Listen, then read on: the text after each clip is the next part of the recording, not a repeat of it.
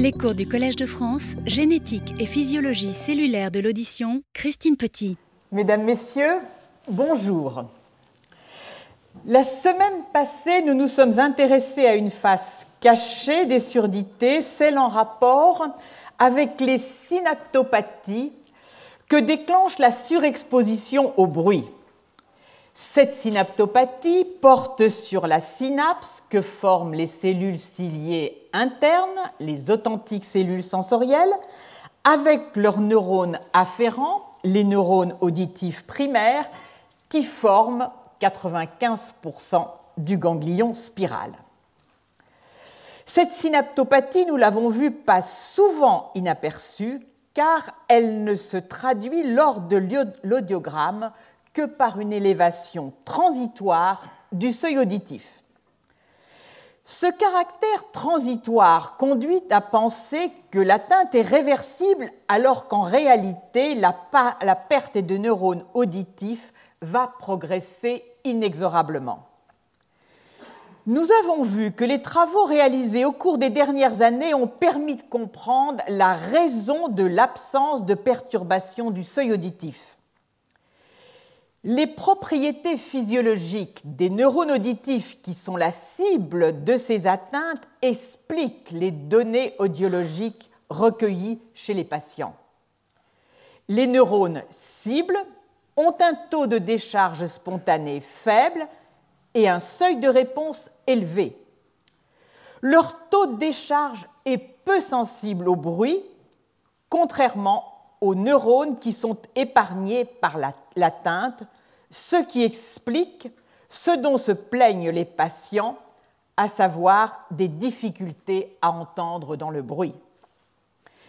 Les mécanismes cérébraux de compensation de ces atteintes périphériques commencent tout juste à être déchiffrés.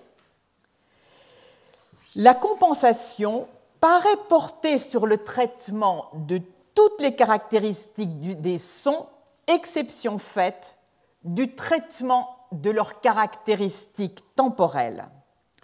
Or, ce sont précisément les caractéristiques temporelles des séquences sonores sur lesquelles s'appuie la compréhension de la parole et plus encore la compréhension de la parole dans le bruit.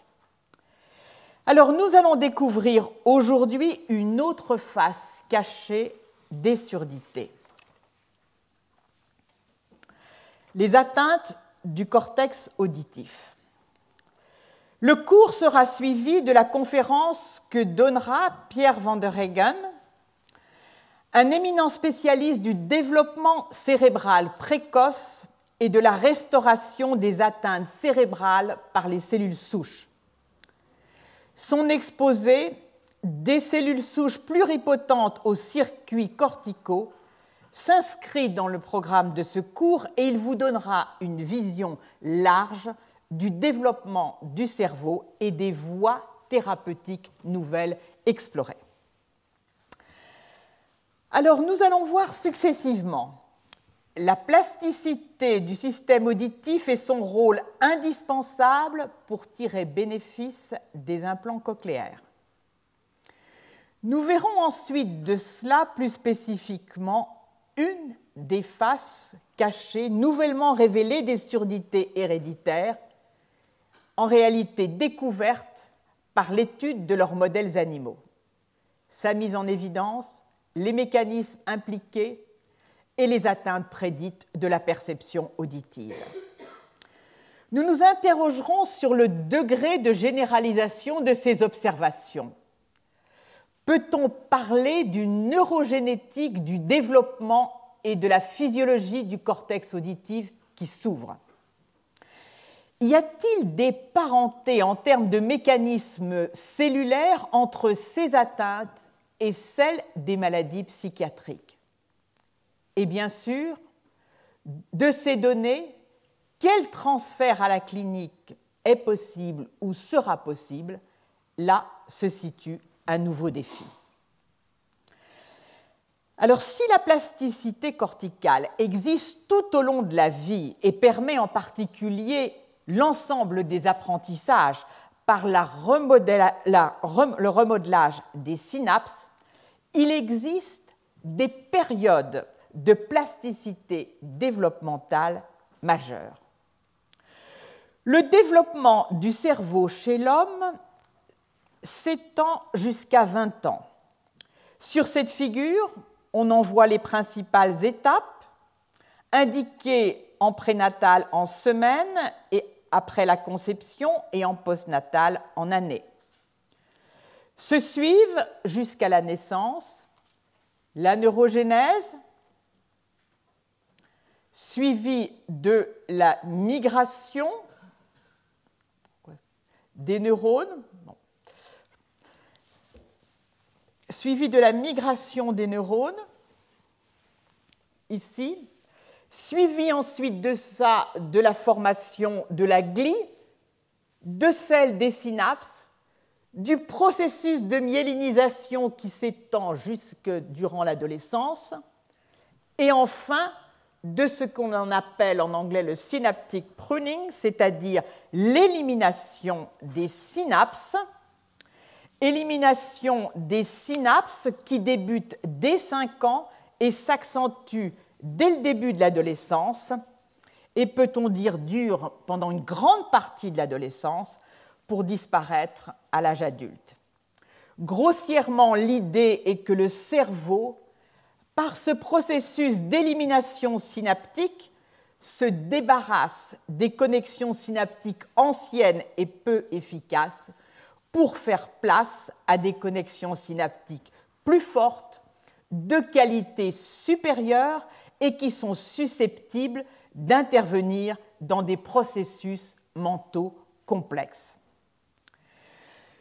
Plusieurs étapes développementales clés sont essentielles à l'assemblage de ces circuits neuronaux finement accordés aux, tâches dans lesquelles ils sont impliqués.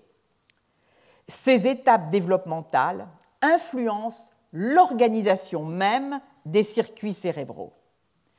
Et l'on sait aujourd'hui que des perturbations qui ont lieu durant ces fenêtres développementales contribuent à des altérations fonctionnelles qui persistent tout au long de la vie.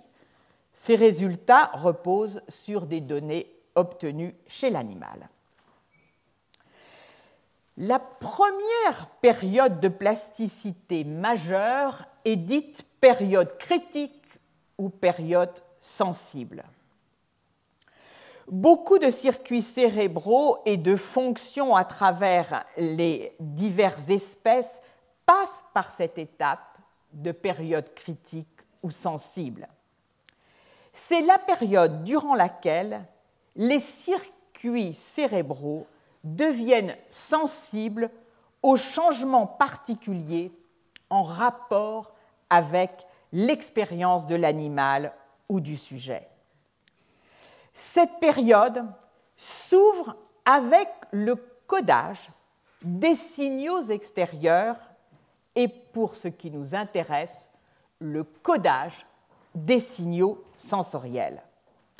Alors elle a tout d'abord été mise en évidence et étudiée de façon approfondie dans le système visuel. Dans le système auditif, ce sont les travaux de Merzenich, de Michael Merzenich, qui ont les premiers mis en évidence cette plasticité de la période critique. Alors, ils ont montré la chose suivante. Il s'agit de travaux réalisés au niveau du cortex auditif primaire a1, où se projettent les afférences thalamiques, chez des rats. Des rats élevés dans un environnement acoustique normal ont une progression de la mise en place de leur carte tonotopique, c'est-à-dire leur carte fréquentielle, au niveau donc de ce cortex auditif que vous voyez ici entre le jour postnatal 16, c'est-à-dire trois jours après la mise en place de l'audition au niveau périphérique, jusqu'au jour 80 où vous voyez ce code couleur qui indique un code fréquentiel allant des basses fréquences, ce qui signifie que ces régions ici en bleu et en vert répondent, ou en bleu ciel plutôt, répondent aux basses fréquences, à des fréquences intermédiaires en vert et en jaune et à des hautes fréquences ici en marron. Lorsque ces rats, au moment de la mise en place de l'audition, ont été exposés non pas à un environnement acoustique complexe, mais à une bande de fréquences restreinte, ici de 4 kHz, vous en voyez les effets sur la mise en place de la tonotopie au niveau du cortex auditif primaire. Ici, on va voir que les neurones vont être accordés en fréquence seulement aux basses fréquences et que ce sont de larges régions du cortex auditif primaire qui vont être accordées à ces fréquences et à ces, fréquences voisines de 4 kHz et qu'au stade où normalement la tonotopie est totalement mise en place, elle est défectueuse suite à cette exposition. Autre résultat, obtenu cette fois-ci après une exposition de ces jeunes rats à 19 à une bande sonore située à 19 kHz, à nouveau un défaut de l'organisation de la carte tonotopique, mais cette fois-ci non pas tant par une surreprésentation des fréquences basses, mais des fréquences intermédiaires. Quant à l'exposition à un bruit, c'est-à-dire un ensemble de fréquences continues, vous en voyez l'effet tout à fait délétère sur la mise en place de la tonotopie corticale.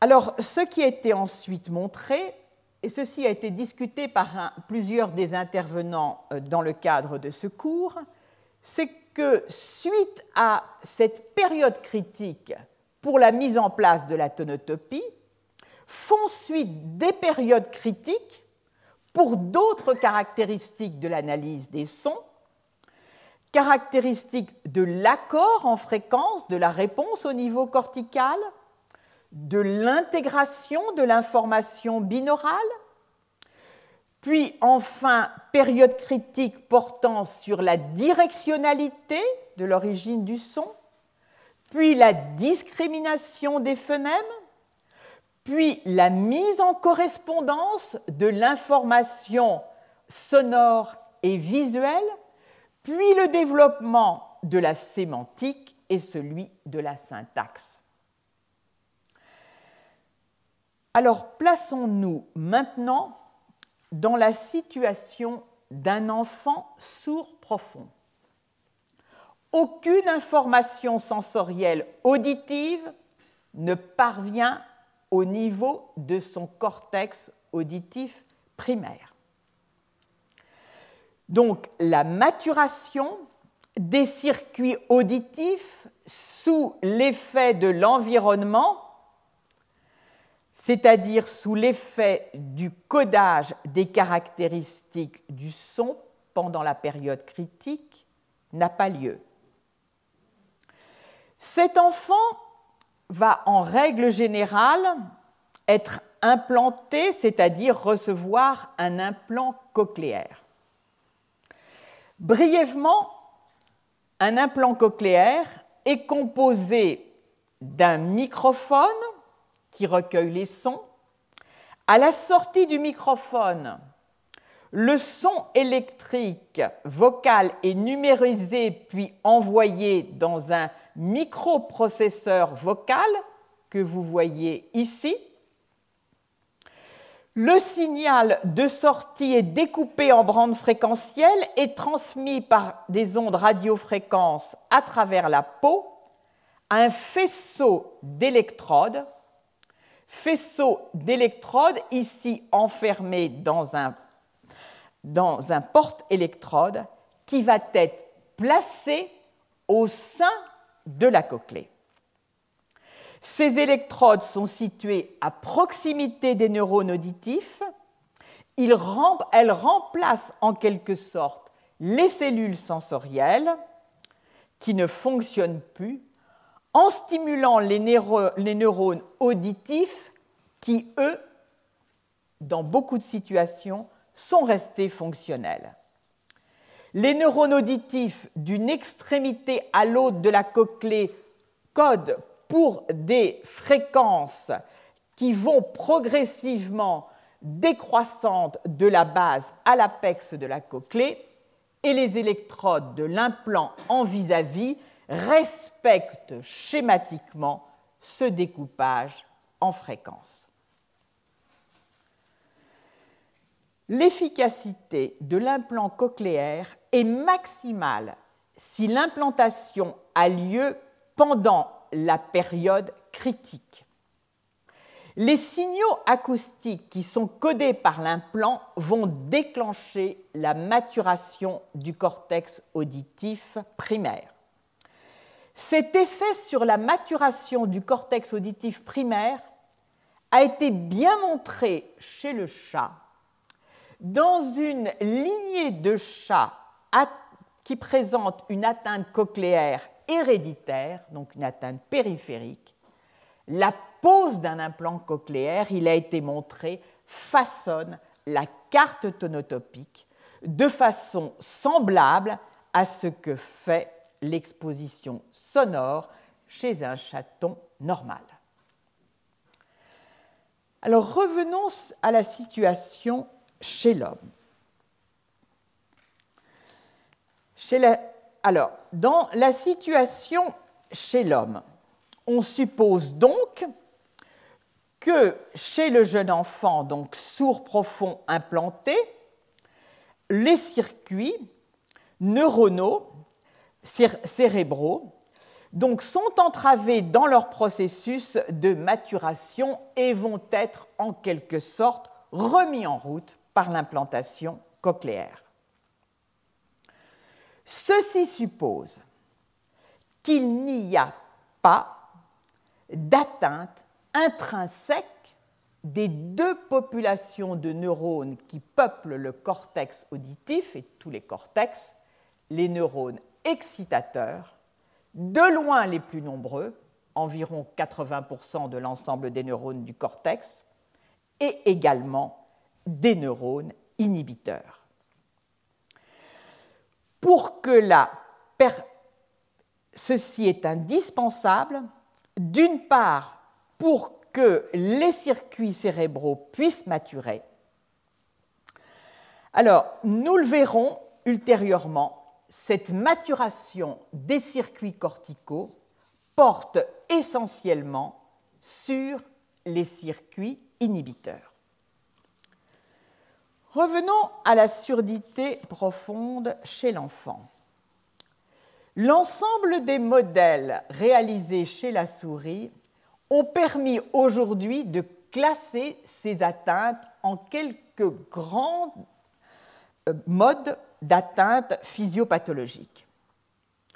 La quasi-totalité, pour la quasi-totalité des surdités héréditaires, elles ont été rapprochées d'atteintes du système auditif périphérique. L'atteinte principalement de la touffe ciliaire, la structure de réception au son, et vous voyez ici la longue liste des gènes qui en est responsable, l'atteinte de la synapse des cellules ciliées internes qui transfèrent l'information, l'atteinte des jonctions cellulaires au niveau du neuroépithélium, en particulier de la jonction entre les cellules sensorielles et les cellules de soutien, l'atteinte de l'homéostasie ionique qui contrôle le flux ionique qui va porter les différents courants, dont le courant de mécanotransduction, l'atteinte de, euh, ce gel situé au-dessus de la touffe ciliaire et qui, suite à la stimulation sonore, va stimuler la touffe ciliaire. L'atteinte également, nous avons vu, de, des atteintes du stress oxydant et des atteintes transcriptionnelles. Ce que l'on peut dire, c'est que pour l'ensemble des atteintes identifiées au niveau périphérique, elles rendent à elles seules compte de la perte auditive observée chez les patients.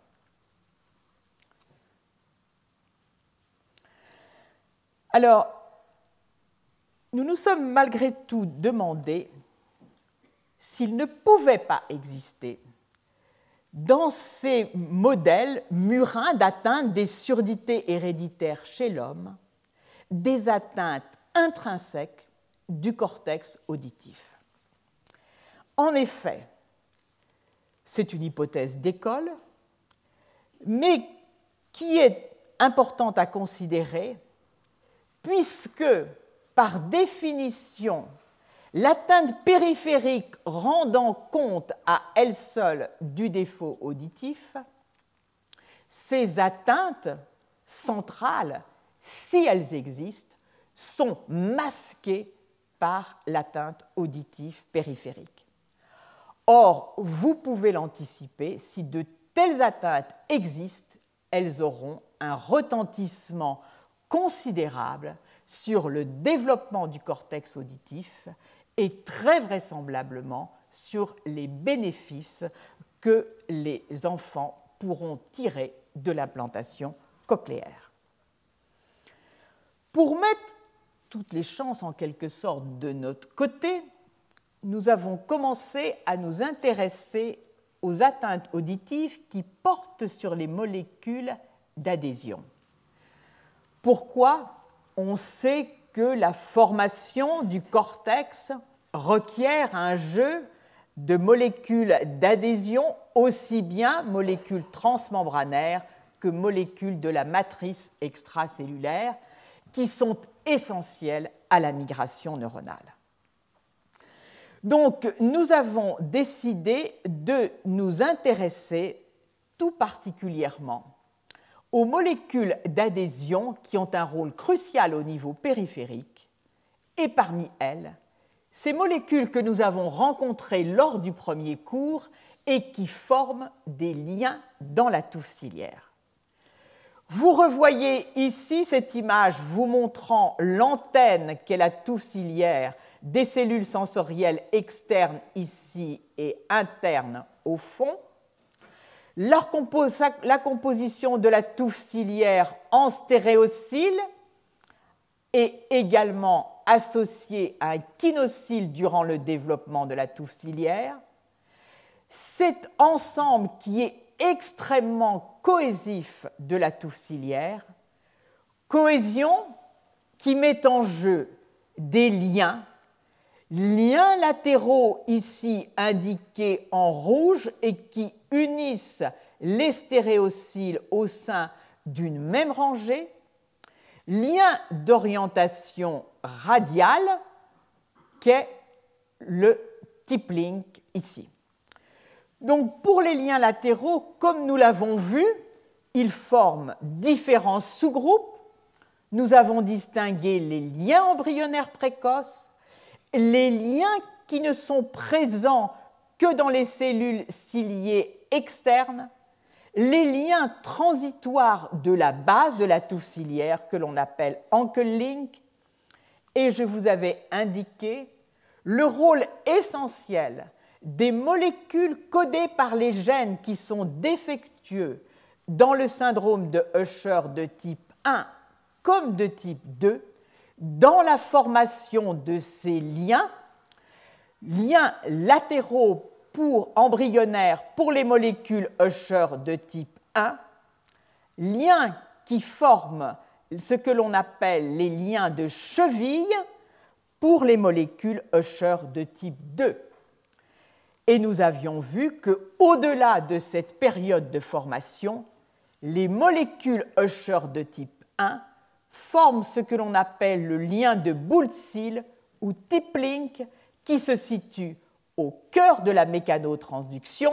Ce lien est ici schématisé par euh, cet ensemble euh, de ronds rouges et verts avec la cadérine 23 dans sa partie apicale, la protocadérine 15 dans sa partie basale et le fait que l'oscillation de la touffe ciliaire induit une tension dans ce lien qui vient ouvrir le canal de mécanotransduction permettant au calcium et au potassium d'entrer dans la cellule.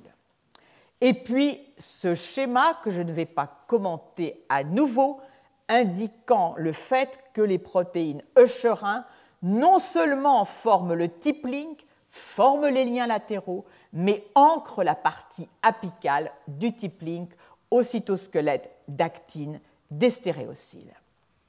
Et voici ici donc les cadérines auxquelles nous allons nous intéresser, qui sont à nouveau la cadérine 23 et la protocadérine 15, avec leur très grand domaine extracellulaire pour la cadérine 23, 27 répétitions de type cadérine et pour la protocadérine 15, 11 répétitions.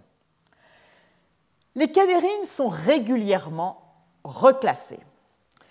Ce reclassement a abouti à regrouper ensemble les cadérines que l'on dit classiques, en particulier dû au fait que pour beaucoup d'entre elles, elles se lient aux caténines, et par ailleurs les protocadérines qui sont distinctes des autres cadérines, en particulier par le fait qu'elles portent un nombre de répétitions extracellulaires de l'ordre de 6 le plus souvent, parfois 7 et à rejeter d'autres cadérines dans un groupe qui maintenant est appelé protéines apparentées aux cadérines.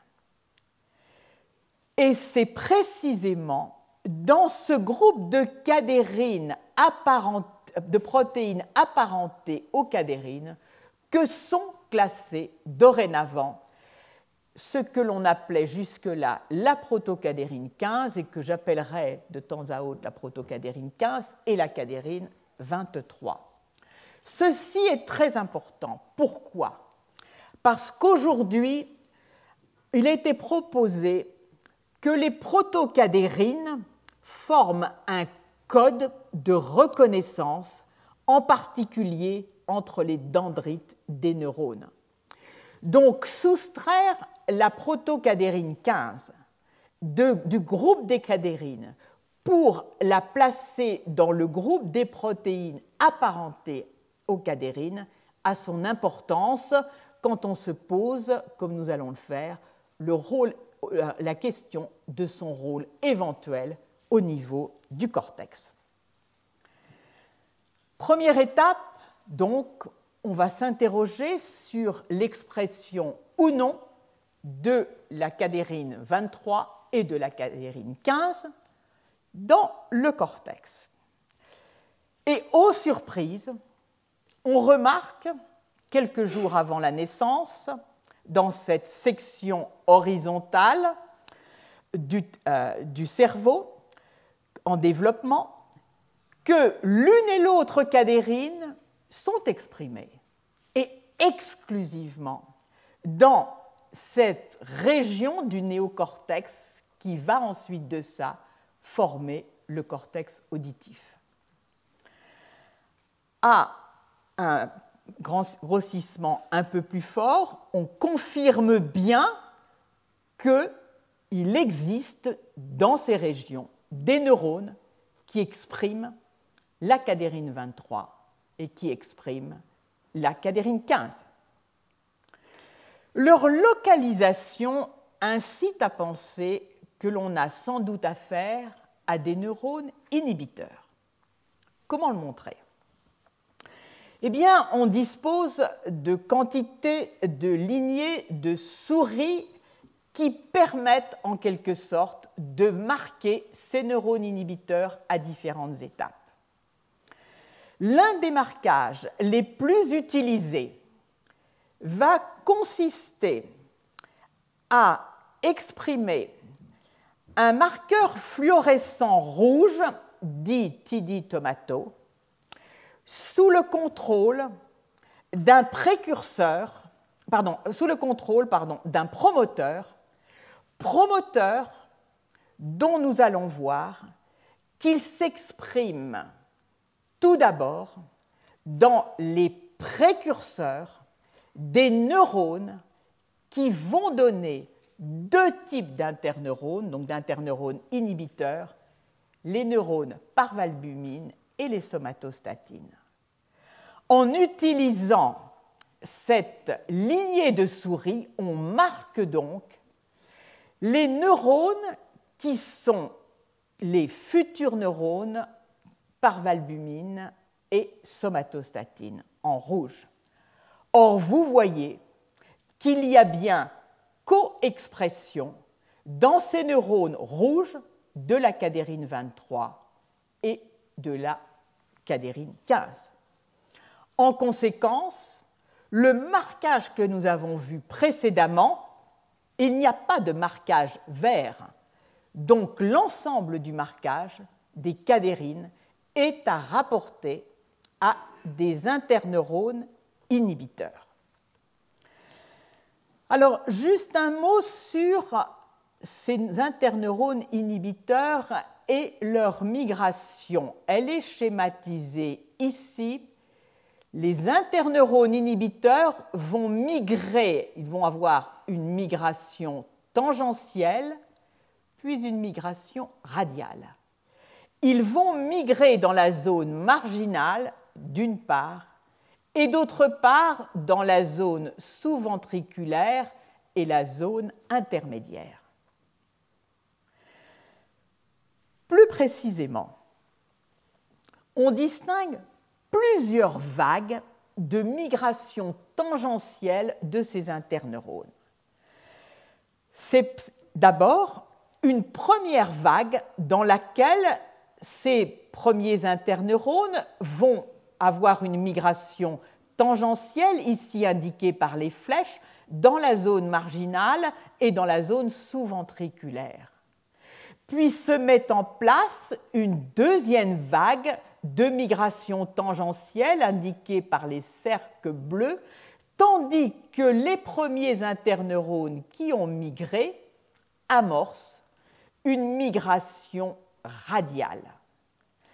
Ils vont ensuite ici au jour 2 postnatal dans le cortex somatosensoriel. Les premiers envahirent la, pardon, le cortex qui commence à se différencier en diverses couches laminaires. Ils vont s'installer pour les premiers dans la couche 5 et 6 et pour les seconds entre la couche sur les couches 2 à 4.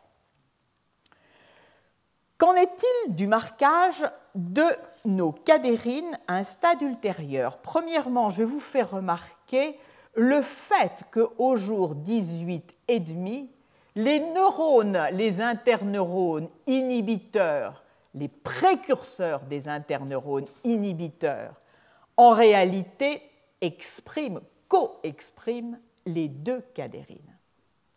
Et ultérieurement, on va voir que cette coexpression tend à diminuer et que ces neurones expriment maintenant plus volontiers soit la cadérine 23, soit la cadérine 15, et plus, deux jours plus tard, ils cessent de l'exprimer.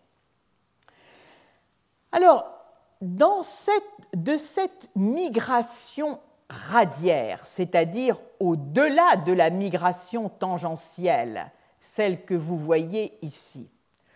On connaît quelques éléments de régulation. La question étant bien sûr comment ces neurones qui avaient commencé à parcourir tangentiellement le néocortex vont-ils décider d'entrer via une migration radiaire dans une région corticale donnée? Alors, bien sûr, les éléments de cette entrée dans une région particulière font l'objet d'un contrôle fin et qui implique plusieurs acteurs.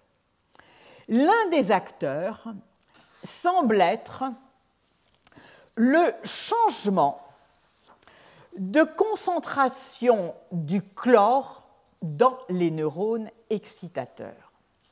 Alors vous avez ici les neurones, les interneurones inhibiteurs de type GABAergique et les neurones excitateurs avec lesquels ils forment donc une synapse. Initialement, durant le développement, la concentration de chlore est très élevée suite à l'hyperexpression de ce cotransporteur du sodium, du potassium et du chlore, indiqué donc par la grande taille euh, de ce cercle. En revanche, la molécule qui chasse le chlore, qui l'exporte à l'extérieur, qui est un cotransporteur du potassium et du chlore, KCC2, est faiblement exprimée. Et en raison de cette très forte concentration du chlore, la fixation du neurotransmetteur GABAergique sur les neurones excitateurs va chasser le chlore. Donc, il s'ensuit une hyperexcitation de ces neurones. Puis, il y a changement de la concentration du chlore dans ces neurones excitateurs, hyperexpression de KCC2, baisse de l'expression de NKCC1 et cette fois-ci, la libération du GABA va faire entrer du chlore, ce qui va conduire à une inhibition.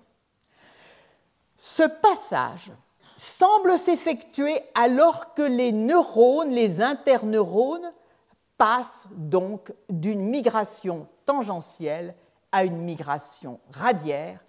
Et donc, l'on voit que ce passage va donc s'accompagner du fait que les neurones excitateurs qui déchargeaient à tout va, y compris après, y, après stimulation GABAergique, vont au contraire maintenant avoir des décharges beaucoup moins importantes. Alors ici sont résumées quelques-unes des étapes. Le fait que la fonction GABAergique est hyperpolarisante chez la souris. À partir, ici, il s'agit de résultats obtenus dans le système visuel, à partir du moment où l'œil s'ouvre en voyant une information codée.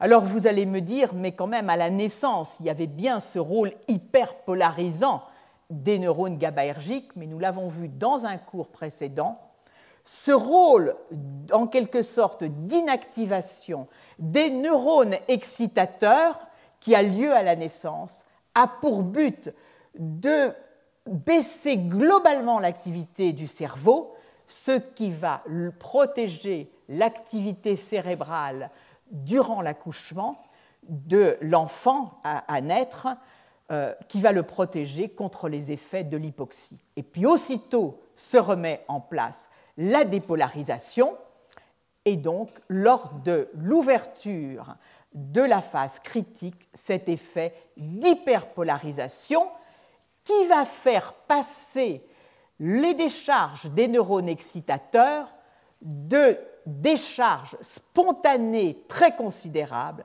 à des décharges qui sont maintenant mises sous l'influence de l'information venue de l'extérieur, de l'information sensorielle. Alors j'aimerais attirer votre attention euh, sur la théorie qui a été proposée de la transition dans la période critique. Il a été proposé que c'est la coexistence des décharges spontanées que je disais à tout va des neurones excitateurs et de la mise en place de décharges inhibée, beaucoup liée à l'information sensorielle, qui ferait donc cette entrée dans la période de plasticité. Alors, il existe d'autres éléments qui ont été proposés comme euh, ayant un rôle également pendant cet engagement de migration tangentielle. Il a été montré en particulier qu'une chémokine, CXCL12, régule la dispersion tangentielle, c'est-à-dire que les interneurones qui répondent à cette chémokine par deux récepteurs qui sont des récepteurs couplés aux protéines G, nommés CXCR4 et CXCR7, lorsqu'ils sont absents chez les animaux, donc mutés pour ces récepteurs, eh bien, les interneurones euh, quittent leur flux migratoire tangentiel, mais rentrent prématurément dans la plaque cuticulaire.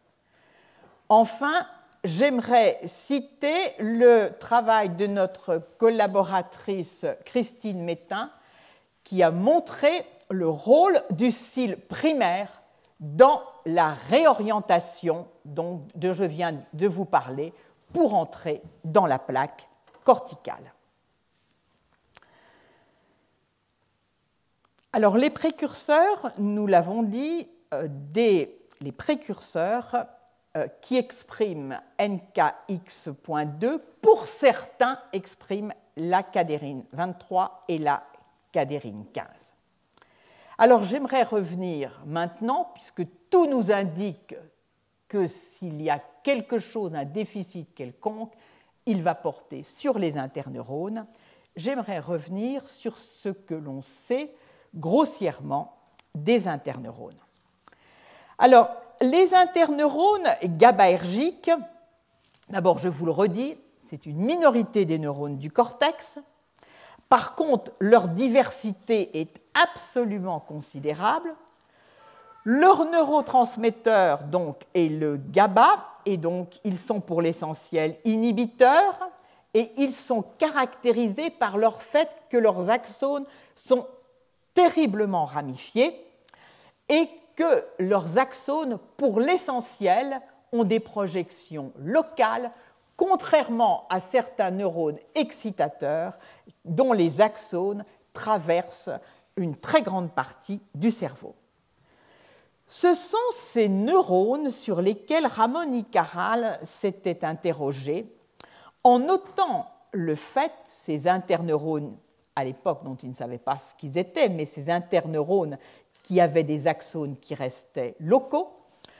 D'une part, en notant tout d'abord que l'abondance de cette classe de cellules, dont l'axone est court, disait-il, augmente durant l'évolution.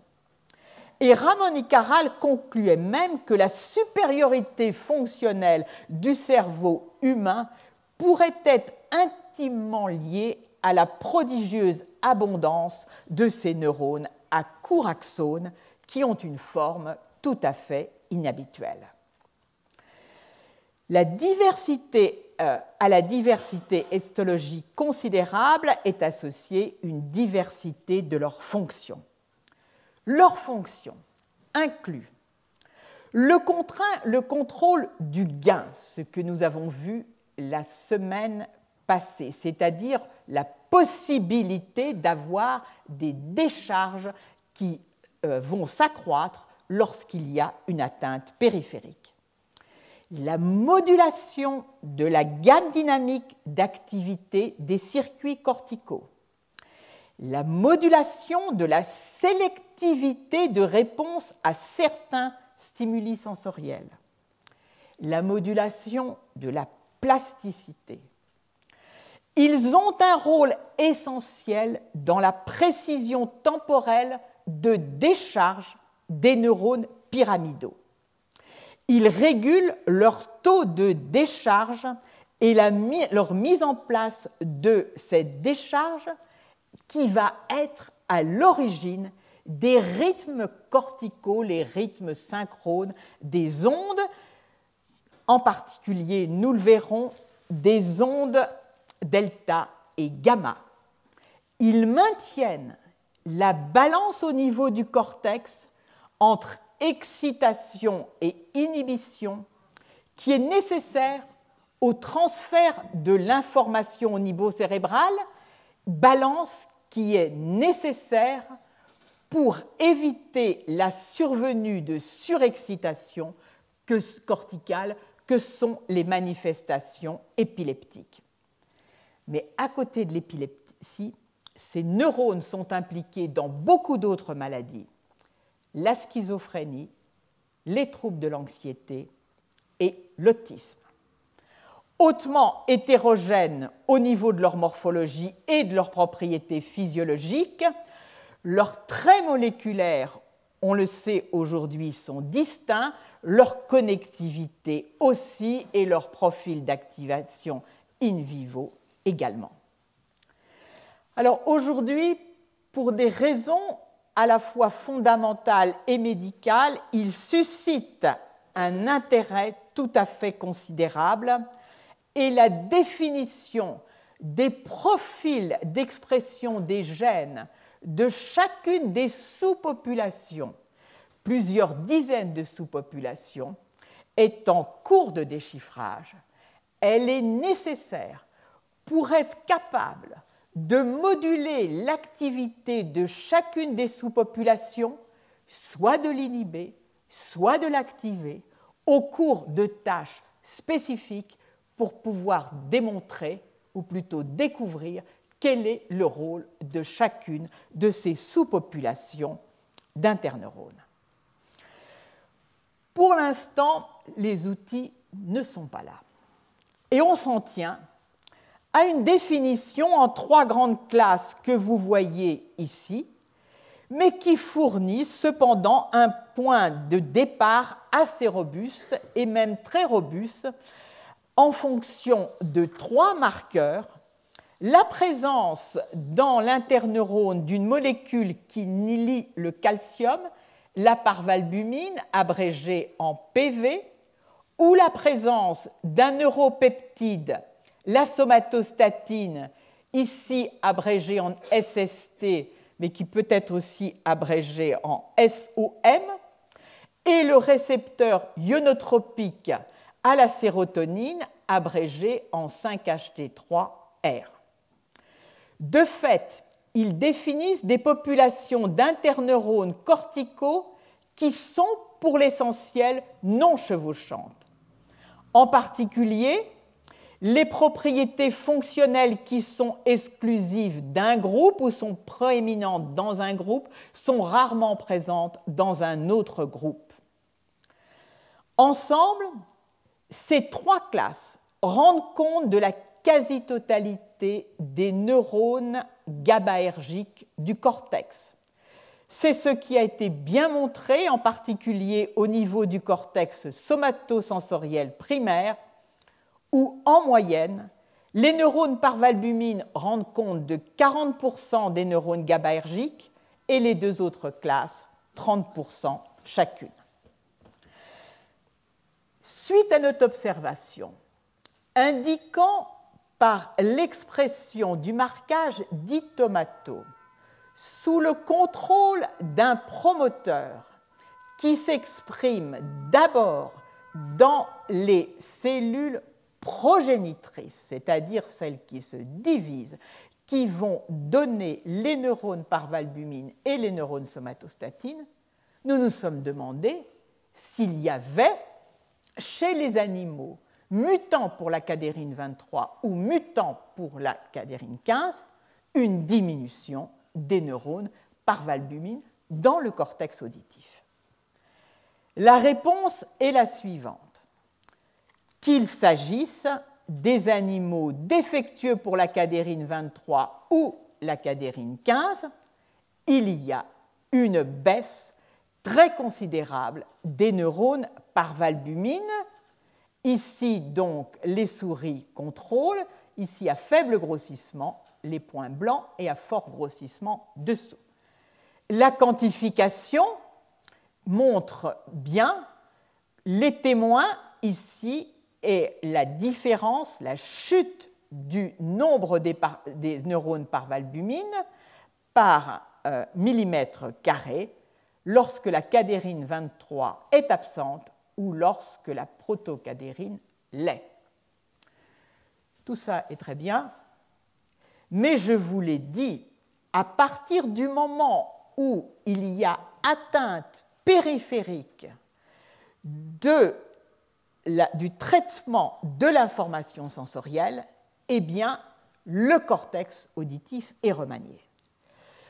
Donc, dans ce cas précis, où le type link est manquant, c'est-à-dire où ne parvient aucune information codée au cortex auditif primaire, on ne peut pas totalement exclure que la baisse des neurones par valbumine soit un effet secondaire à, l'absence donc d'informations sensorielles parvenant à ce cortex.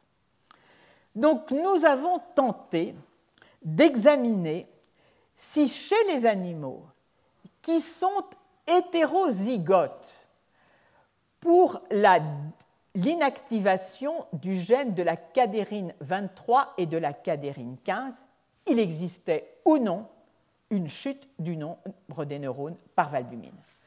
Pourquoi?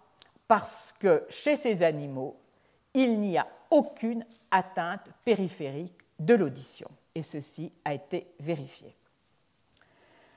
Le résultat est le suivant. On peut diviser les souris en deux groupes. Tantôt chez ces animaux hétérozygotes, donc qui ont perdu une des copies du gène de la cadérine 23 ou de la cadérine 15, on observe une baisse très importante du nombre des, neurones, interneurones par valbumine, tantôt la baisse est en réalité modeste. Alors, je reviens un instant sur les neurones par valbumine. Ils sont eux-mêmes divisés en deux classes, la classe basket, panier et la classe chandelier. La classe chandelier est celle dont les axones établissent des synapses avec la partie initiale des neurones excitateurs que sont les neurones pyramidaux. Les neurones dits en panier, quant à eux, ont des taux de décharge rapides, ils établissent des contacts avec le corps cellulaire des neurones pyramidaux et avec d'autres interneurones. Il a été montré que les neurones par valbumine ont un fort degré de polarité. Leurs dendrites sont faiblement excitables, ce qui permet en réalité à ces neurones, à l'échelle quasi unitaire, d'échantillonner l'activité du réseau environnant.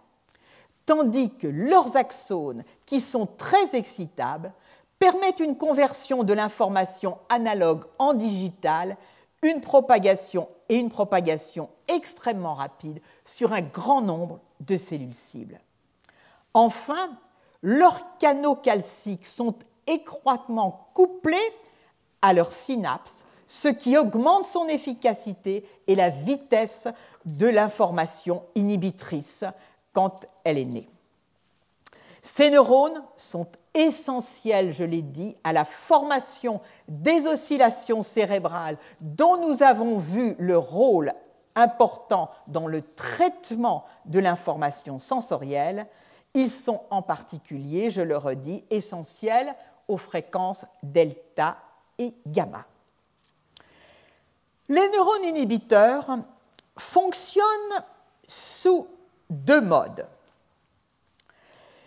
Alors, il, fonctionne, d'une part, comme nous allons le voir, en connexion avec les neurones excitateurs dans des interactions réciproques, et il fonctionne aussi, pour certains d'entre eux, dans des interactions réciproques entre neurones inhibiteurs. Dans un premier mode d'organisation, dit méthode d'inhibition rétroactive. Vous avez ici en gris les neurones pyramidaux excitateurs et en bleu un neurone inhibiteur. En rouge, la projection venant d'un neurone excitateur qui va activer le neurone inhibiteur. Et ce dernier, à son tour, forme des synapses inhibitrices sur un grand nombre de neurones excitateurs. Autre modèle. L'autre modèle est dit d'inhibition feed-forward. Dans ce modèle, vous voyez ici à nouveau les neurones excitateurs avec le neurone inhibiteur qui forme des connexions inhibitrices sur plusieurs neurones excitateurs. Mais vous voyez ici un neurone excitateur, l'axone d'un neurone excitateur en rouge, qui vient de régions sous-corticales et qui va aussi bien activer le neurone inhibiteur que les neurones excitateurs. Mais en règle générale, l'activation que produit ce neurone sous-cortical est plus forte pour les, les interneurones inhibiteurs que pour les interneurones, les neurones excitateurs. D'où le bilan global d'une inhibition générée par les, euh, par les neurones activateurs sous-corticaux au niveau du cortex auditif, pour ce qui nous intéresse, du cortex auditif primaire. Donc ces deux modes de fonctionnement classiques représentent les fondements de l'architecture corticale et donc ils montrent que les inhibitions et excitations sont corticales sont étroitement imbriquées et en réalité sont totalement inséparables. De plus, comme je vous l'ai dit tout à l'heure, les interneurones GABAergiques forment des contacts inhibiteurs entre eux et leur connectivité est hautement réciproque. Cette interconnectivité mutuelle entre les interneurones, donc, est absolument essentielle pour façonner la réponse des réseaux, en particulier dans leurs caractéristiques spatiales et temporelles. Et je vous l'ai dit, via également les oscillations. Alors maintenant, nous allons voir d'un peu plus près la maturation des neurones par valbumine. La maturation des neurones par valbumine, elle est fortement accélérée par l'expérience sensorielle, ici indiquée par cette ligne bleue. Elle joue un rôle essentiel dans l'ouverture de la période critique comme vous le voyez ici, l'expérimentation sensorielle va permettre la maturation des interneurones par valbumine, qui à leur tour vont avoir un rôle essentiel pour fermer cette période de plasticité. Alors maintenant, si des facteurs viennent retarder la maturation des neurones, des interneurones par valbumine, ici indiquée par la courbe en trait pointillé rouge. Ils vont retarder à la fois l'ouverture et la fermeture de la période critique. Alors, je vous l'ai dit, les interneurones, et en particulier les interneurones par valbumine, lorsqu'ils sont défectueux, peuvent déclencher des épilepsies. Donc nous nous sommes demandé si chez ces animaux hétérozygotes pour la cadérine 23 et la cadérine 15, chez lesquels on observait une chute dramatique des parvalbumines, il y avait en corollaire l'apparition d'épilepsie et, pas de n'importe quel type d'épilepsie, mais de ces épilepsies que l'on appelle audiogéniques, c'est-à-dire qui sont déclenchées par le son. Et elles le sont aisément chez beaucoup d'animaux.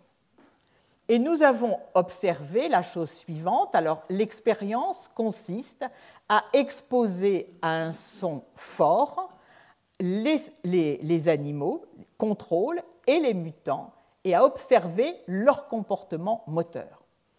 Au bout d'un certain temps d'exposition, les animaux qui sont susceptibles aux crises audiogéniques vont commencer une course folle suivie de convulsions. Et le résultat est ici le suivant. Quand il y a peu de neurones par valbumine qui persistent chez un animal hétérozygote pour la cadérine 23, il présente des crises audiogéniques.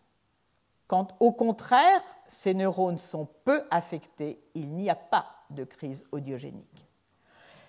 Dessous sont quantifiés les neurones par valbumine en noir chez les contrôles, en rouge chez les animaux pour lesquels la cadérine 15 est inactivée à l'état hétérozygote et la cadérine 23 en rouge. Ces animaux se distribuent en deux classes, ceux pour lesquels, comme nous l'avons vu, persistent beaucoup de neurones par valbumine, ils ne font pas de crise audiogéniques, ceux qui ont perdu beaucoup de neurones par valbumine, ils font des crises audiogéniques. Donc nous voyons que la perte, même simplement à l'état hétérozygote de la cadérine 23 ou de la cadérine 15, fait perdre les neurones par valbumine du cortex auditif. Elle n'atteint pas les neurones somato positif pour la somatostatine. L'effet sur les parvalbumines est sélectif du cortex auditif, ce qui est cohérent avec les immunomarquages vus plus haut. Et lorsque l'effet est massif sur les neurones parvalbumines, les animaux entrent en convulsion. Dernier élément pour montrer donc le rôle majeur de ces deux cadérines au niveau des neurones inhibiteurs du cortex auditif. Il était injecté localement dans le cortex temporal, donc le cortex auditif en formation au jour 1 après la naissance, un antivirus, un virus qui exprime à la fois la protéine GFP qui permet d'identifier les cellules qui sont transduites et à la fois la recombinase crée qui va permettre de déléter.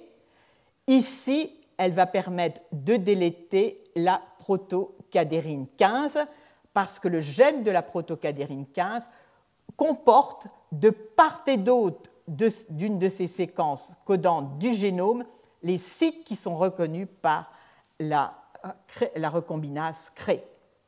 On voit alors que l'on passe de la situation chez la souris sauvage où en rouge vous voyez à P5 l'expression de la cadérine 23 et ici celle de la cadérine 15, la suppression totale de la cadérine 15, ça on s'y attendait, mais aussi de la cadérine, la cadérine 23.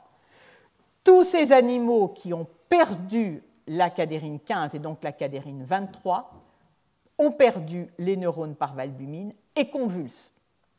De plus, ils expriment de façon majeure la caspase 3, ce qui indique qu'ils entrent véritablement, sans doute, en apoptose. Donc nous avons déjà pu montrer le rôle essentiel de la cadérine 23 et de la cadérine 15, indépendamment des effets périphériques, au niveau central et qui se traduisent par la diminution des neurones par valbumine. Nous avons pu montrer que ces cadérines sont essentielles à la survie de ces neurones à partir du jour 1 postnatal. Et nous en avons vu les manifestations. Maintenant, la question qui se pose est n'y a-t-il pas d'autres anomalies liées à ces cadérines 23 et cadérine 15 qui auraient pu apparaître antérieurement et qui ne sont pas testées dans les expériences que nous avons faites où nous nous sommes systématiquement placés en position postnatale pour pouvoir examiner les neurones par valbumine matures, puisque leur, leur euh, différenciation va aller d'abord d'une étape de multiplication, une étape donc euh, qui se situe au niveau des progéniteurs qui prolifèrent, jusqu'à la formation de précurseurs, formation de précurseurs qui vont ensuite de ça aller coloniser, comme nous l'avons vu par la migration tangentielle, le néocortex. Donc nous nous sommes jusqu'ici intéressés à une étape ultérieure. Voyons si les cadérines, quand sont exprimées les cadérines 23 et 15, et si leur présence, si précoce, comme nous allons le voir, a un effet sur la différenciation ou la migration des interneurones à un stade précoce. Premièrement, nous avons constaté que la cadérine 23 et la cadérine 15 étaient toutes deux exprimées dans l'éminence ganglionnaire médiane, là où naissent les neurones qui vont ensuite de ça former les, neurones, les interneurones par valbumine et les interneurones somatostatines. Ils sont exprimés dans cette éminence, mais ils ne sont pas exprimés dans la région où les progéniteurs de ces interneurones prolifèrent. Ces progéniteurs sont marqués par, euh, un, marqueur, donc ici KI67, et on voit qu'en rouge, la cadérine 23, comme la cadérine 15, ne sont pas exprimés dans cette zone proliférative euh, de l'éminence ganglionnaire médiane. On voit qu'ils sont exprimés dans l'éminence ganglionnaire, mais immédiatement hors de cette zone de prolifération, de cette zone donc, euh, et ils sont présents, la première expression est observée dans les précurseurs, c'est-à-dire les neurones qui viennent de naître et qui sont situés dans cette mantle zone de l'éminence ganglionnaire médiane. Ce marquage montre que ces nouveaux neurones, ces neurones post-mitotiques, coexpriment la cadérine 23 et la cadérine 15. Alors, la question qui se pose est si nous supprimons ces cadérines, nous sommes là très avant la mise en place de l'audition. Est-ce que l'absence de l'une ou l'autre de ces cadérines a un effet sur cette migration des précurseurs des interneurones, donc par valbumine, et éventuellement somatostatine, mais ce que nous avons vu en postnatal nous invite à penser qu'il s'agit des précurseurs des interneurones par valbumine. Ici, un témoin avec en jaune le double marquage de ces précurseurs des interneurones par la cadérine 23 et la cadérine 15. Chez les animaux pour lesquels le gène qui code la cadérine 15 a été délété, ces interneurones continuent d'exprimer la cadérine 23, ce qui nous permet de les suivre, mais ils sont bloqués dans cette région du sous-pallium où ils s'étalent, se dispersent, ils ne rentrent pas dans le néocortex. Quid de la situation dans laquelle la cadérine 23 est perdue?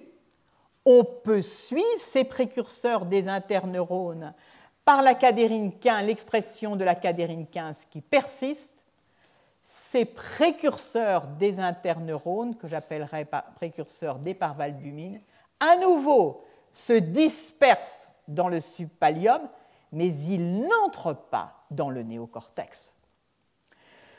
Donc nous avons en réalité, lorsque les cadérines 23 et la cadérine 15 sont inactivées, un rôle supplémentaire de ces molécules d'adhésion qui s'expriment très précocement.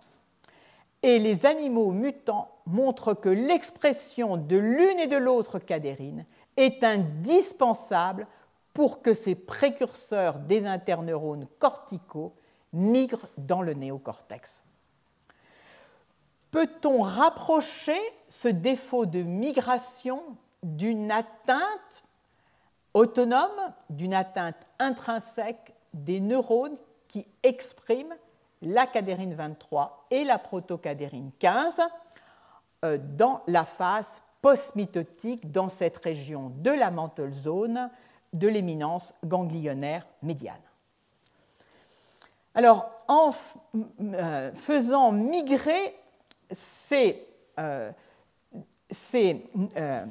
éminences, pardon, en cultivant ces éminences ganglionnaires venues d'animaux contrôle ou délétées pour la cadérine 23 ou la cadérine 15 sur un substrat qui est un substrat particulier, qui est un substrat qui se prête mal à la migration neuronale, on voit qu'il y a un défaut de migration aussi bien lorsque la cadérine 23 est perdue que la cadérine 15 sur un substrat qui stimule la migration des neurones.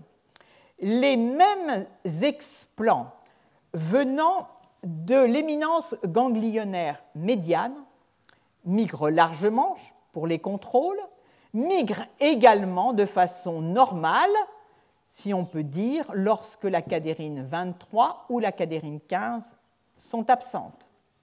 Cependant, si l'on analyse finement le comportement des neurones défectueux pour la cadérine 23 ou la cadérine 15 sur ce substrat qui comporte, qui stimule la migration et qui est le substrat qui est composé de l'aminine auquel est ajoutée de la N-cadérine, on voit alors des défauts de la polarité cellulaire défauts de la polarité cellulaire qui se traduisent par des anomalies de positionnement du centrosome.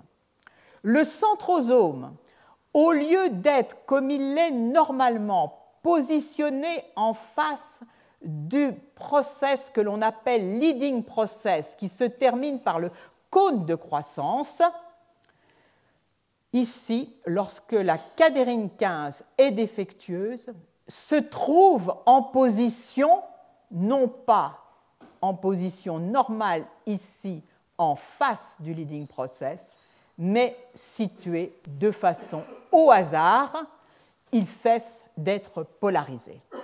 Cet effet n'est pas présent en l'absence de la cadérine 23.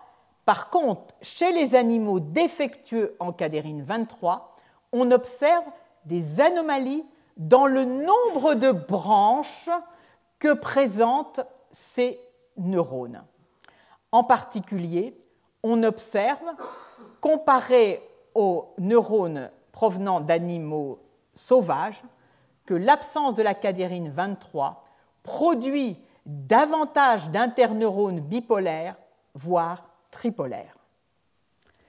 Donc ces anomalies indiquent donc des, des défauts de polarité des neurones en l'absence de la cadérine 23 ou de la cadérine 15. Ces défauts de polarité sont distincts, mais ils s'accordent bien avec le fait qu'in vivo, lorsque la cadérine 23 ou la cadérine 15 est perdue, les neurones vont errer dans le sous-pallium et vont être incapables d'entrer dans le néocortex. Alors malgré tout, je trouve que ces défauts de polarité sont intrigants. Pourquoi? Parce que, pour deux raisons. La première, c'est que euh, de façon croissante est décrit le fait que les voies de la polarité cellulaire planaire, celle qui oriente les cils, celle qui va orienter les touffes et bien d'autres euh, structures, sont également impliquées dans les synapses, comme dans la migration neuronale, comme dans la directionnalité de cette migration. Donc, on a envie de se poser la question du rôle éventuel des cadérines 23 et 15 dans la polarité cellulaire planaire. D'autant plus qu'il existe bien des défauts apparents de la polarité planaire au niveau périphérique, au niveau de la touffe ciliaire même, lorsque la cadérine 23 et la cadérine 15 sont absentes.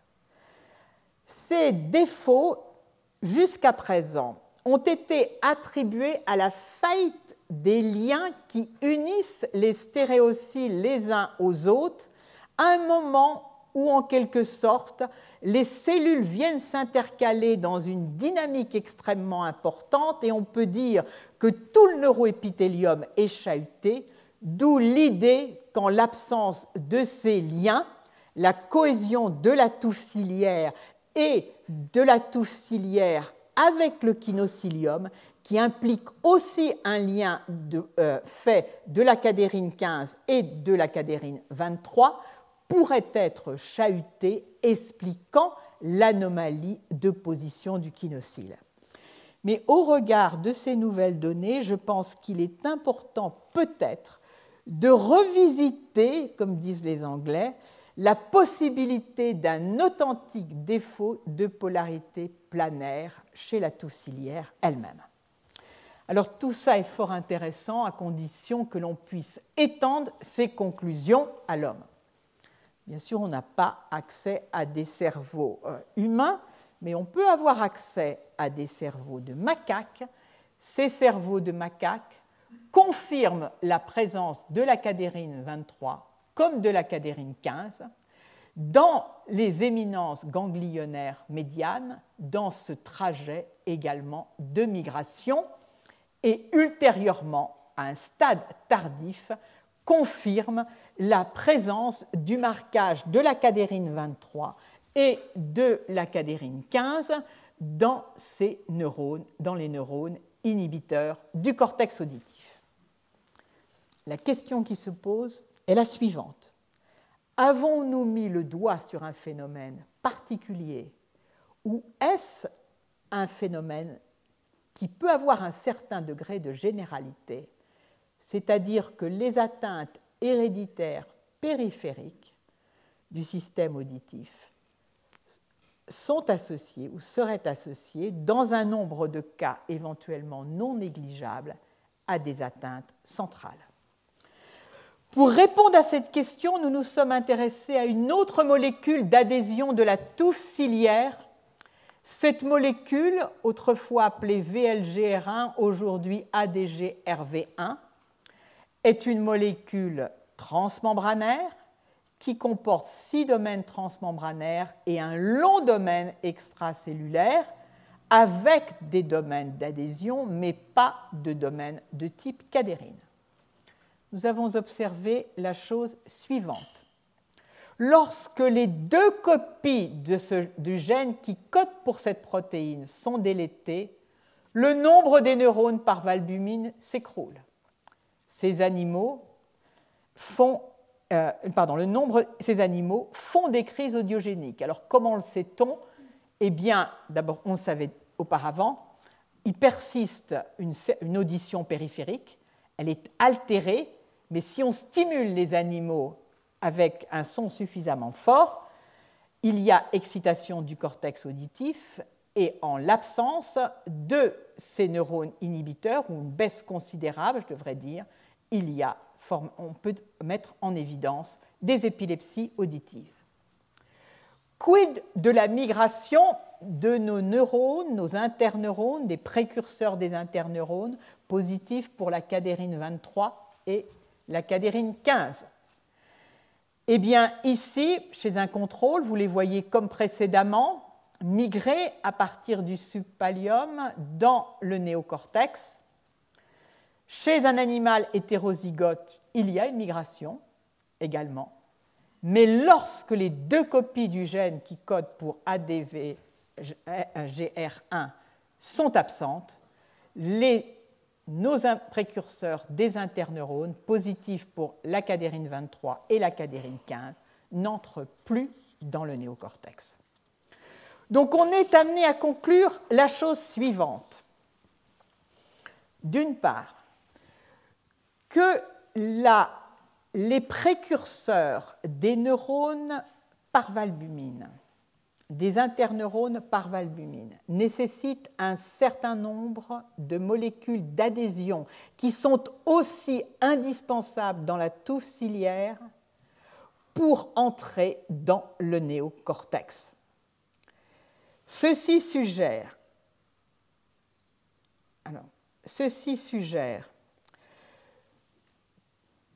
de surcroît, puisque nous avons un marquage très précoce de ces précurseurs des interneurones dès leur naissance dans le subpallium, qu'il pourrait exister un mécanisme très général dans lequel les interneurones, une fois nés, seraient immédiatement équipés de molécules d'adhésion spécifiques qui les guideraient vers un ou, une ou quelques aires corticales spécifiques. Alors aussitôt, on a envie d'entrer en dialogue avec une question non encore résolue, qui est la façon dont les interneurones vont aller coloniser les différentes aires corticales. Certains ont dit ils se baladent et à un moment ils trouvent localement un certain nombre d'indices, euh, en particulier dans la matrice extracellulaire, qui vont leur dire rentrez, rentrez donc dans telle région corticale. D'autres ont dit et ont cherché à démontrer que dès le stade de progéniteur, c'est-à-dire le stade avant le stade précurseur, le stade de division, les cellules, les neurones d'un même clone était en quelque sorte préprogrammé pour aller coloniser une région corticale donnée. Alors les expériences se sont succédées, se contradisant parfois les unes les autres. La bonne approche est la suivante. Il s'agit de marquer un clone donné de cellules. Ceci peut se faire par un lentivirus parce que les lentivirus ont la propriété de s'intégrer et de rester intégrés dans le génome, y compris dans leurs descendants. D'injecter comme ceci un traceur, de l'injecter à faible dose afin de n'injecter qu'une cellule progénitrice qui sont des cellules souches pas plusieurs, et de regarder ensuite comment les neurones se dispersent dans le cortex. Un merveilleux papier publié dans Science en 2011 avec cette approche, très belle approche expérimentale, concluait au fait que les interneurones provenant d'une même cellule souche se distribuaient dans une colonne donnée au niveau du néocortex. C'était le travail du groupe de Chi. Deux ans plus tard, Oscar Marin reprend la même approche. Il conclut au fait que les neurones qui appartiennent à un même clone sont de fait regroupés dans le cortex, mais, dit-il, ce regroupement n'est pas fondé sur un regroupement dans une colonne de données, mais dans une couche donnée. Ces interneurones sont soit dans la même couche, soit dans deux couches proches. Le débat n'est pas tranché. Il est d'autant moins tranché qu'entre-temps, d'autres expériences fait euh, avec des protocoles, à mon avis, un peu moins stringents au plan expérimental, on conclut à, la dispersion des interneurones. Mais ces données produites récemment ont été réinterprétées par Xi, l'homme de la migration donc euh, d'un clone donné, enfin des, des cellules d'un clone donné dans une colonne donnée, et de la réinterprétation des données publiées qui conduisaient à la dispersion, il a conclu que la réanalyse montrait que non, les cellules issues d'un clone donné se retrouvaient bien rassemblées dans une région cortex donnée. Nos résultats ne, permettent pas de trancher. Nous n'avons pas procédé à une analyse clonale. Mais en revanche, ils ouvrent la voie à la recherche d'un code d'adhésion au niveau des interneurones dès leur naissance qui leur assignerait un destin particulier dans un cortex donné. Alors, quelle signification chez l'homme? Si tout ce que nous avons dit est exact, il va donc y avoir un problème au niveau des interneurones par valbumine. Or, ces, neurones, ces interneurones par valbumine, j'aurai malheureusement sans doute pas le temps d'y revenir ou très brièvement, ont un rôle, ça je l'ai dit, durant la période critique et également ont un rôle dans le traitement des caractéristiques sonores. Donc on s'attend à ce que les bénéfices de l'implant cochléaire soient limités en cas de mutation à l'origine de surdité due à l'atteinte du gène de la cadérine 23 qui code pour la cadérine 23 ou la cadérine 15 ou ADG RV1.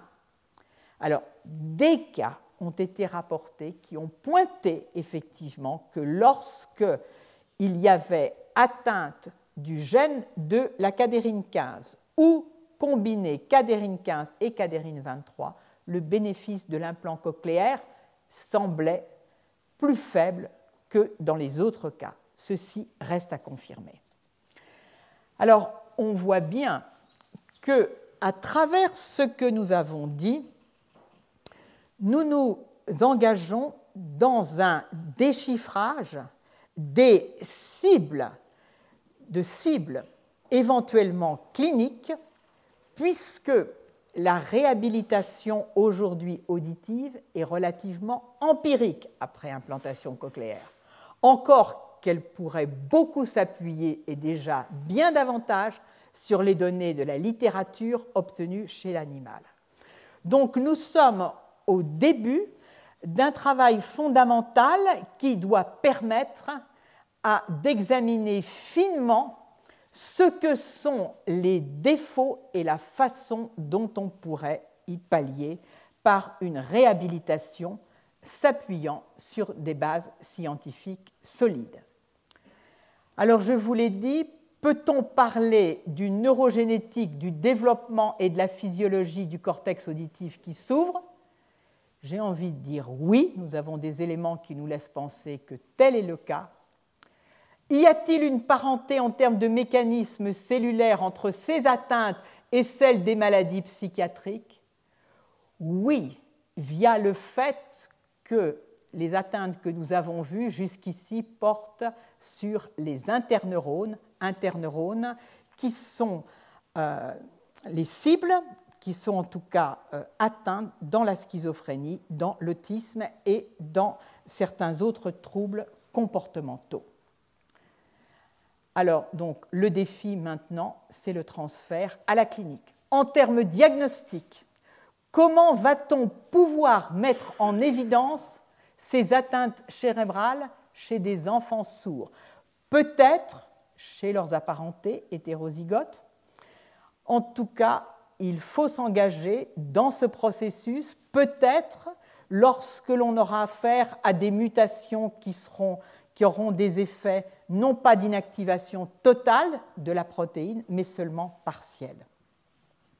Enfin, euh, bien sûr, il faudra, lorsque ces critères cliniques auront été établis, relever le défaut d'une réhabilitation euh, corticale qui s'appuiera sur les avancées fondamentales, mais comme toujours, l'étape indispensable est le transfert à la clinique, la compréhension du cadre que représentent ces atteintes primaires du cortex auditif chez les personnes malentendantes. Sans cette mise en évidence, il sera tout à fait impossible de suivre les effets de thérapie futures. Alors, je vais remercier les personnes qui ont été les acteurs de ce travail non encore publié, donc que vous ne verrez pas sur le site du Collège de France dans l'immédiat, en particulier Baptiste Libé-Philippot, c'est son sujet de thèse, il a donc été l'acteur majeur de cette recherche. J'aimerais euh, également mentionner Nicolas Mechalski, qui a supervisé son travail de thèse, Christine Métain, qui est experte du euh, développement cérébral précoce et qui a apporté toutes ses connaissances à, à la mise en, à l'exploration des défauts auditifs associés et même à l'établissement d'une part des sites d'expression de ces deux cadérines et des défauts associés à la perte de l'une ou de l'autre, son apport a été tout à fait considérable. Et puis je voudrais également mentionner Paul Avant pour ce qui concerne la physiologie auditive et d'autres acteurs dont vous voyez ici les noms. Vincent Michel pour son apport à tout ce qui concerne la microscopie optique et Jacques Boutet de Monvel euh, pour l'analyse des défauts de polarité et Sébastien Le Gall et Tiffaine Dupont pour avoir constamment aidé Baptiste Libé dans son travail expérimental. Alors le temps va me manquer, c'est assez, c'est tout le temps comme ça, pour dire un tout petit mot de, des éléments dont on dispose sur le rôle des interneurones par valbumine au niveau du cortex auditif primaire. On sait beaucoup au niveau du cortex visuel, on sait beaucoup moins au niveau du cortex auditif. Les dernières publications, on peut dire qu'ils ne sont pas loin d'être les premières, indiquent, et c'est celle-ci que j'aurais aimé commenter, un rôle très important dans les processus d'adaptation, en particulier dans ce modèle de processus d'adaptation dans lesquels on va faire entendre ici à une souris une suite de sons réguliers, mais dans lesquels viennent s'interposer de temps à autre un son autre. Eh bien, ce qui a été montré, c'est que dans une suite comme celle-ci se mettent en place des processus d'adaptation. Ces processus d'adaptation font intervenir les interneurones par valbumine, ils font intervenir les interneurones de type somatostatine, mais le rôle de ces deux types d'interneurones est différent. Si l'un et l'autre sont impliqués dans l'adaptation, ce sont par des mécanismes différents que j'espère avoir l'occasion de revenir sur ces mécanismes. Mais maintenant, ça sera l'année prochaine. Au revoir. Retrouvez tous les contenus du Collège de France sur www.colège-2-france.fr.